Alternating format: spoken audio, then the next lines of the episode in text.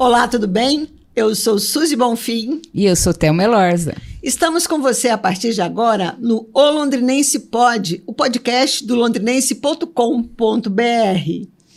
Curta, compartilhe, mande o um vídeo para seus amigos e vamos fazer o podcast bombar. O espaço para especialistas em diversas áreas e convidados. Uma conversa franca com conteúdo do seu interesse. Nesta edição, o Londrinense Pod conversa com o jornalista e sociólogo Fábio Luporini. Ele escreve no olondrinense.com.br a coluna Dica Filosófica. Seja bem-vindo ao Londrinense Pode, Fábio. Muito obrigado, Suzy Thelma. Que honra, que alegria fazer parte desse podcast aqui, desse portal que eu escrevo desde o início, né, Thelma Lorza? Desde o início. eu e o Fábio, a gente tem uma relação de amizade assim que já dura mais de 10 anos. A gente trabalhou junto no JL. Ele foi meu chefe no JL. Eu demiti a Thelma no JL. Pois é, não só não eu. Não porque eu quis, né, Thelma? não só eu, uma redação inteira. Ossos ele do ofício. Fazer o quê, né? Eu tava no lugar errado, né? Na, Na hora, hora errada, errada, fazer o quê, né? Mas é o seguinte, quando eu montei o Londrinense, eu convidei o Fábio para escrever, porque eu falei assim, o Fábio escreve tão bem, ele tem tanto conteúdo, então por que não ter uma coluna, né? E ele a, topou e trouxe a dica filosófica para o londrinense. Mas por que dica filosófica, Fábio? Isso sempre ficou aqui assim na minha cabeça. Por que dica filosófica? Thelma, eu sou formado em ciências sociais, né? E dentro do curso a gente tem uma disciplina de filosofia. E aí, quando eu fui para dar aula em escola, em colégio, eu, eu, poderia dar aula de sociologia e também de filosofia até um determinado período, por exemplo, até o ensino fundamental. E eu percebi que a filosofia ela é muito mais legal e interessante do que a gente acha.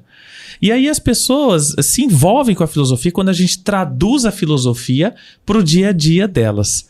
Então, no começo era porque as pessoas, os alunos, né, tinham dúvidas e perguntavam as coisas e tal. Então a gente fazia a relação, por exemplo, da filosofia com o Harry Potter, né? Uhum. E aí eu, eu falei assim, mas por que não fazer isso com os adultos também? E transformar a filosofia, esmiuçar a filosofia e mostrar que tudo que a gente faz tem filosofia. Então eu criei o Dica Filosófica, porque na verdade são dicas de filosofia traduzidas no dia a dia, né? Misturada no molinho do cotidiano. Uhum. E aí virou, virou uma marca, sei lá, virou um, enfim, uma marca além. Sua. É. Que, que já se transformou, por exemplo, tem a, tem a coluna, mas é, começou mesmo com o Instagram que eu fazia frases. Ah. Então eu escrevia frases, é, sabe assim, de um jeito mais bonitinho, montava um cenário e tal, não sei o quê. Ele até existe ainda hoje, mas eu que tomei sem vergonha. a correria do dia a dia. A correria, né? É. Depois ele se transformou num programa de rádio, na Rádio El FM, que eu misturava a filosofia com música. Então, uhum. por exemplo, eu pegava, inclusive acho que deve estar no ar no site da Rádio El até hoje. A gente só parou por causa da pandemia, que daí eu não conseguia mais fazer ao vivo, né? Era um programa ao vivo. Ah, que legal. Então, muito legal. Era um programa delicioso, difícil, mas um dia, por exemplo, eu fiz música e futebol. Então, eu trazia música, falava de futebol, trouxe o professor Aguinaldo Cooper para dar entrevista. Enfim, a gente fazia um negócio bem legal. E como que você resume a filosofia e a importância para todo mundo. Como você diz, você traduz na coluna essa questão. Como é que é isso? Que pergunta difícil. a filosofia é essencial. é difícil. É complicado isso aí.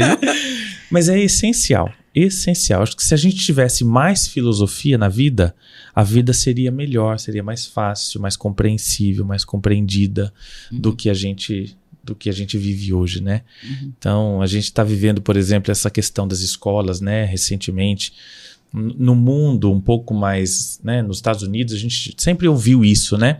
Mas no Brasil Os é uma coisa mais... É, hum. exatamente. Mas quando... É, é, falta filosofia. Porque a filosofia faz com que as pessoas sejam compreendidas, faz, faz com que as pessoas sejam entendidas.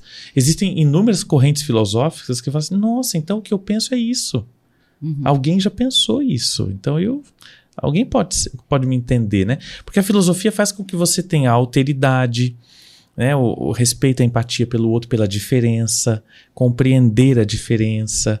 Então faz com que você eh, se desconstrua para poder se reconstruir, né? Que é o que Sócrates fazia. Então, pera lá, a resposta está dentro de você mesmo. Uhum. Então, vamos, vamos encontrar a resposta. Não, não, ela não vem de fora, ela vem de dentro, né? Mas a filosofia não é uma coisa tipo Grécia Antiga apenas, não. Não, né? não, não, tá não, não, Claro, a filosofia nasceu com a Grécia. Aí eu vou, eu vou fazer uma pergunta para você. Filosofia e matemática nasceram juntas. Por que, que todo mundo só dá importância à matemática? Não é?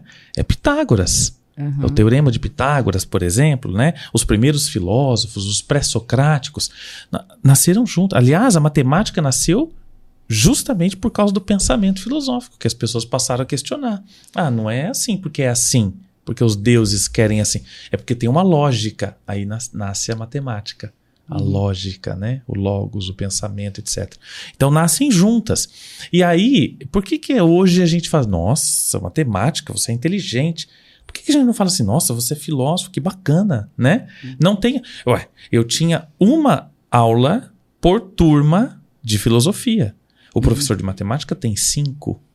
Olha, né? diferença. São pesos diferentes porque não se dá valor a essa exatamente. questão. Exatamente. Então, é, a filosofia é, um, é, um, é uma disciplina mais humana, né?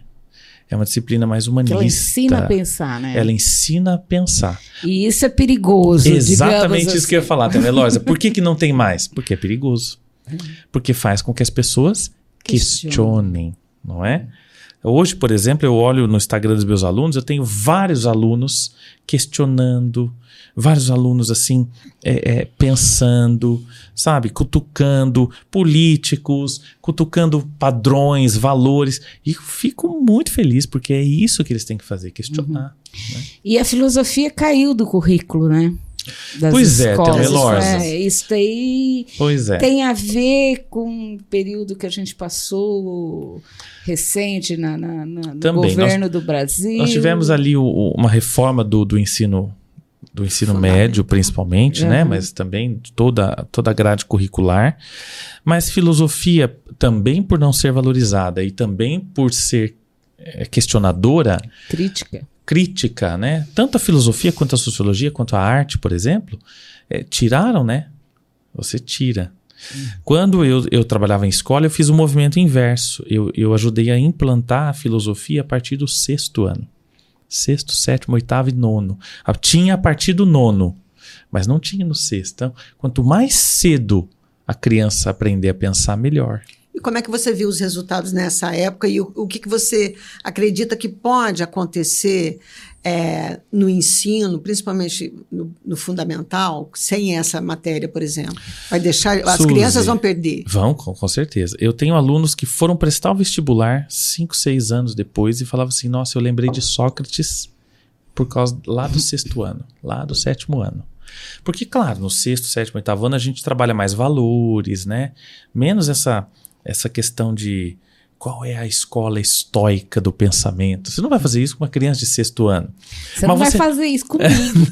não, mas você vai trabalhar isso de uma forma mais didática. E aí eu trazia o Harry Potter. Aí eu me vestia de Harry Potter, porque toda a filosofia de Dumbledore, ela é fundamentada em Aristóteles. Então, para explicar Aristóteles, eu chamava a atenção da molecada. E mesmo quem não gostava do Harry Potter, é, é prestava atenção porque uhum. chama atenção. Era a aula que ninguém conversava, que era mais silenciosa. Mas tem que ser muito criativo. Né? Muito, né? você tem que ser criativo, você tem é, que estar antenado, né? Se soltar só livros de filosofia Não, na é mão chato. da criança. Aí é quer chato. dizer, o próprio professor de filosofia ou, ou o professor que queira dar esse pensamento crítico tem que ser criativo para aprender a atenção da criança. Tem que ser criativo. Aliás, todo professor, né? Tinha uma professora de matemática que um dia falou assim para mim: olha, eu vou ensinar a fórmula de Bhaskara para os meus alunos com a fórmula do taxímetro. Eu falei, gente, mas por que não me ensinaram desse jeito? Porque daí eu aprendia. Só que hoje não é mais o taxímetro. Hoje é o algoritmo do, né, da, da, dessas plataformas digitais. Das né? redes sociais. Das redes sociais, enfim. Uhum. Então, se você traz para o dia a dia do aluno, e aí entra o choque de gerações, né? Uhum. O professor normalmente é de uma geração anterior à do aluno. Uhum. Então, por isso que uma ele ou duas, eu tinha, às vezes três. Às vezes três. eu é, é, assisti aqu aquela série de filmes Frozen, uhum. porque era uma época que os meus alunos estavam muito assistindo. Então eu precisei assistir para entender o que estava rolando. É, outra coisa, todos os aplicativos que lançavam, hum. todos, absolutamente todos. Eu tô falando TikTok, eu tô falando Tinder, eu tô falando Snapchat. A, Snapchat. Tinha uns lá que foram já voltaram, uh, negócio de sapo, negócio de maçã, não me lembro agora. Eu baixava para entender o que que era é? Uhum. O meu Instagram não fui eu que fiz, foi um aluno. né? Então, assim, você tem que se aproximar da se linguagem. Aproximar deles. da linguagem, porque daí tudo fica interessante. Inclusive, Inclusive a filosofia. A filosofia, hum. exatamente. Bom, você disse que teve o contato, esse contato maior fazendo curso de, de ciências sociais. Né? Antes disso, você não, não. Eu tive no ensino médio, né? É. Mas aí não é assim, era aquela eu coisa. Eu tive o SPB na minha é. época. Gente do céu, é. que terrível. No, no ensino fundamental, eu, na minha época, era estudos sociais. Uhum. Né? Depois, no ensino é, médio, eu ainda tive, ainda peguei a época do ensino religioso. Só que o ensino religioso é, é enviesado, né? Cristão, né? Digamos uhum. assim. E aí, no ensino médio, eu tive contato com sociologia e filosofia. E eu sempre quis fazer jornalismo. Quer dizer, não sei se eu sempre quis, acho que sim. Mas aí eu pensei assim: por que não fazer também um curso que agregue no jornalismo, para eu aprender, entender como é que funciona a sociedade, para não ser um jornalista que fala bobagem por aí. Uhum, e aí eu... tem muitos, né? Exato. e aí eu fui fazer o curso de ciências sociais para isso. Uhum. E descobri esse outro viés, esse outro dom de dar aula, de, de, que, que eu gostei, entendeu? E aí foi, aí multiplicou, né? Olha, você é, é um isso. cara muito versátil, pelo pouco que eu te conheço. E eu sei também que você é escritor de livros históricos. Como é que você entrou nesse, nesse viés? Eu acho que eu virei, é, fui jogado nisso. Porque assim, tinha uma, o meu primeiro livro é uma biografia da, de uma grande amiga minha, que é a Adma. Uma uhum. Adma é uma mulher, uma mulher de igreja, de oração, de fé e tal. E ela tinha muito pouco, ela sabia muito pouco da história dela. Uhum. Enfim, ela tem uma história de vida muito complicada e, e, ela poderia dar errado e deu certo, né? Digamos assim. E eu falei para ela, meu, precisamos escrever a tua história. E ao longo de um processo de 10 anos, eu fui produzindo isso, entrevistas, enfim, não sabia fazer, né? Não sabia escrever livro. Publiquei. É por isso que um bichinho que pica e você, né? Publiquei. Aí no dia seguinte eu já comecei o segundo. Que daí o segundo Já demorou. são quatro, né? Já são quatro. É. Aí o segundo foi. Nessa da... mesma linha? Aí foi também uma biografia de uma pessoa, que é a Sônia Seco, bailarina. Aí tinha um, um outro gancho também, então, uma, uma questão religiosa, né? Ela foi uma das primeiras a pegar a gripe A aqui em Londrina. Uhum. Teve uma miocardite. Teve uma parada cardíaca de 10 minutos, não morreu, não teve sequela nenhuma. Nossa, foi muito. E nessa parada cardíaca ela teve uma experiência de fé. E aí a gente conta essa experiência de fé no livro e a gente lança o livro exatamente no dia que fazia 10 anos dessa parada cardíaca. E aí, então, aí eu peguei um pouco de experiência em escrever livros. E aí passei a ser contratado para escrever outros livros, né? Fez o dos 50 anos de enfermagem que da foi, UEL. Exatamente, que foi o terceiro. Que foi um livro que, é, aliás, eu recomendo, porque é um livro muito interessante de mostrar dificuldade de como foi montar o curso de enfermagem da UEL, vale a pena. E o agora do, do santuário, do santuário que completou isso. 70 anos de história oficialmente, mas na verdade tem, quando a gente lançou, já tinha 82 anos, né? Hum. Esse foi desafiador, porque grande parte da, das pessoas, né? Por exemplo, no livro da enfermagem, eu consegui entrevistar o primeiro reitor, consegui entrevistar a primeira professora. Que estão vivas. Que estão vivos. mas no santuário, não.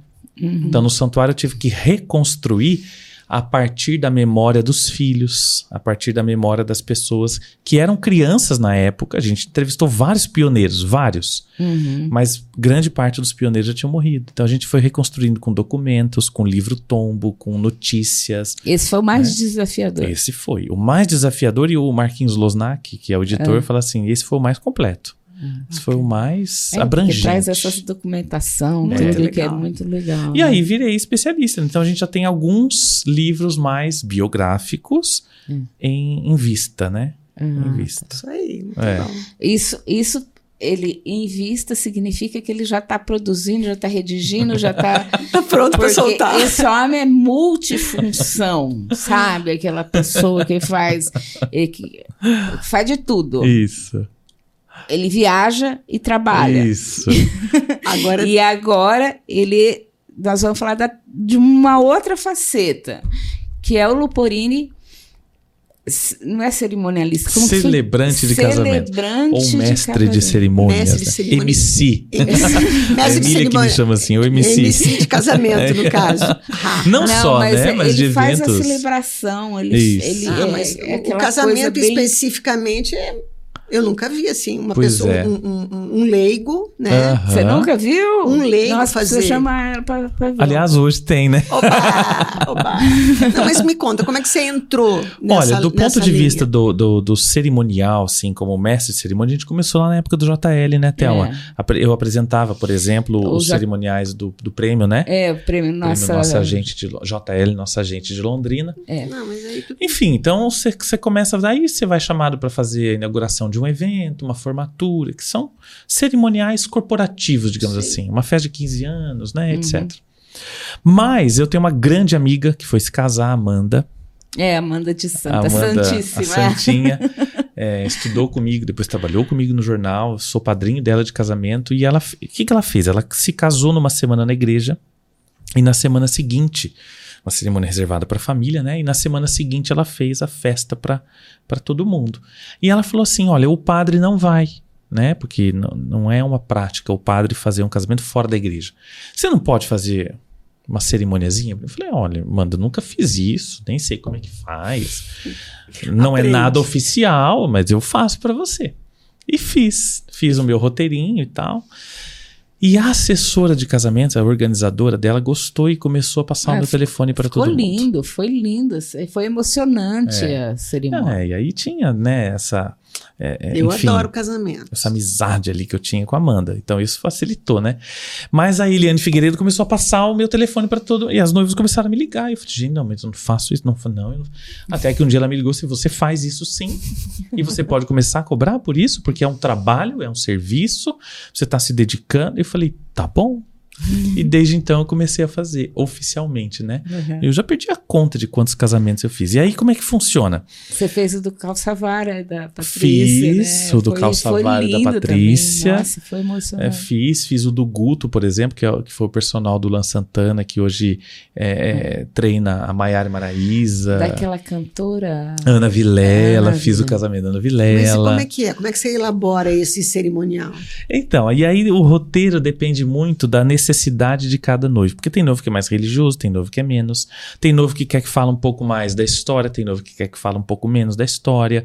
Tem noivo que quer fazer uma homenagem para algum parente, tem noivo que quer fazer. Enfim. Então a gente senta, conversa, elabora um roteiro, me conta uma história. E aí o, o jornalismo ajuda, né? Ajuda. E a Porque- filosofia também. A filosofia também, porque nada mais é do que contar uma história. Sim, Mas uma história bonita, uma história Sim. emocionante lógico. né? É, no começo de, de 2023, eu fiz o primeiro casamento, até me arrepio isso aqui, o primeiro casamento de um aluno meu. Ah, eu vi no Instagram, achei Nossa, isso aí eu quase morri. Eu me segurei até o final, Suzy, até o final. A Chorou. hora que eu fui me despedir, eu não aguentei, eu comecei a chorar. E os dois chorando, então. Porque ele foi meu aluno, ela não. Uhum. Ela, ela eu conheci por causa, por causa dele, né? Uhum. E aí a gente sim, qua- quase morreu já. Então, assim, você co- começa a se, a se envolver com cada história, né? E acho que vai até dar um livro, viu, o Thelma Eu Elorza, de histórias dos bastidores. viu? Eu eu acho. ajudar a escrever, né? Fala aí, vamos, vamos te ajudar. Eu Mas acho foi assim, entendeu? Porque é é uma coisa assim.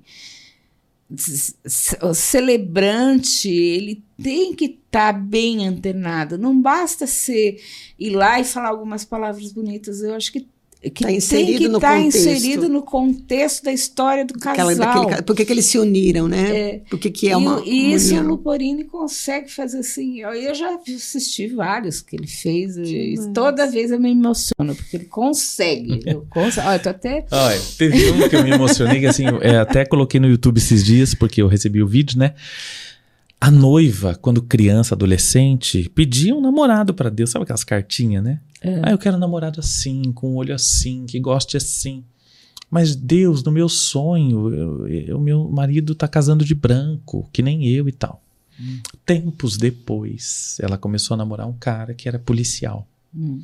E a farda de gala do policial era branco. É, é o branco. Ah, que legal. E ele se casou de branco. E ela me deu a carta. E eu, ele, o noivo sabia que existia essa carta, mas ele não sabia o que estava escrito, o que, que era, nada disso. E eu li essa carta para ele. É. Nós três choramos, né? que legal. Nós três e o resto. Então, que assim, legal. são histórias. Ó, eu já fiz casamento em Cornélio Procópio, em Telemaco Borba, em Maringá, em Curitiba, em São Paulo. Já recebi orçamento para fazer casamento em Madrid, por exemplo. Ai, que chique, filho. É. Você vai precisar de um assistente. Precisa. Tá?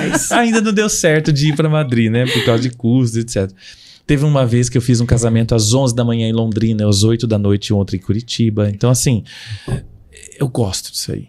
Gosto. Eu acho que é, é, é história, né? História é. boa, Bom, bonita. Fábio, a conversa tá boa. Eu ainda estou muito curiosa em relação a muitas outras coisas, principalmente onde você arranja fôlego para fazer tanta coisa. Né, é.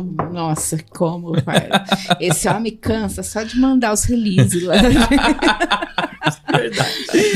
Mas infelizmente nosso tempo já deu Não aqui. Acredito, Nós vamos gente. ter que encerrar esse programa. Não, nós vamos ter que fazer outro. Mas o Loporini, ah, então tá pode bom. deixar que o Loporini volta mais vezes. Olha, foi um prazer estar com você aqui. Muito obrigado. Tá? E até o próximo. Até o próximo. Muito obrigada. Eu muito obrigada agradeço. mesmo. E eu volto. Ótimo. E a gente fica por aqui. Até a próxima. Acesse olondrinense.com.br, curta, compartilhe nas redes sociais. Fique com a gente.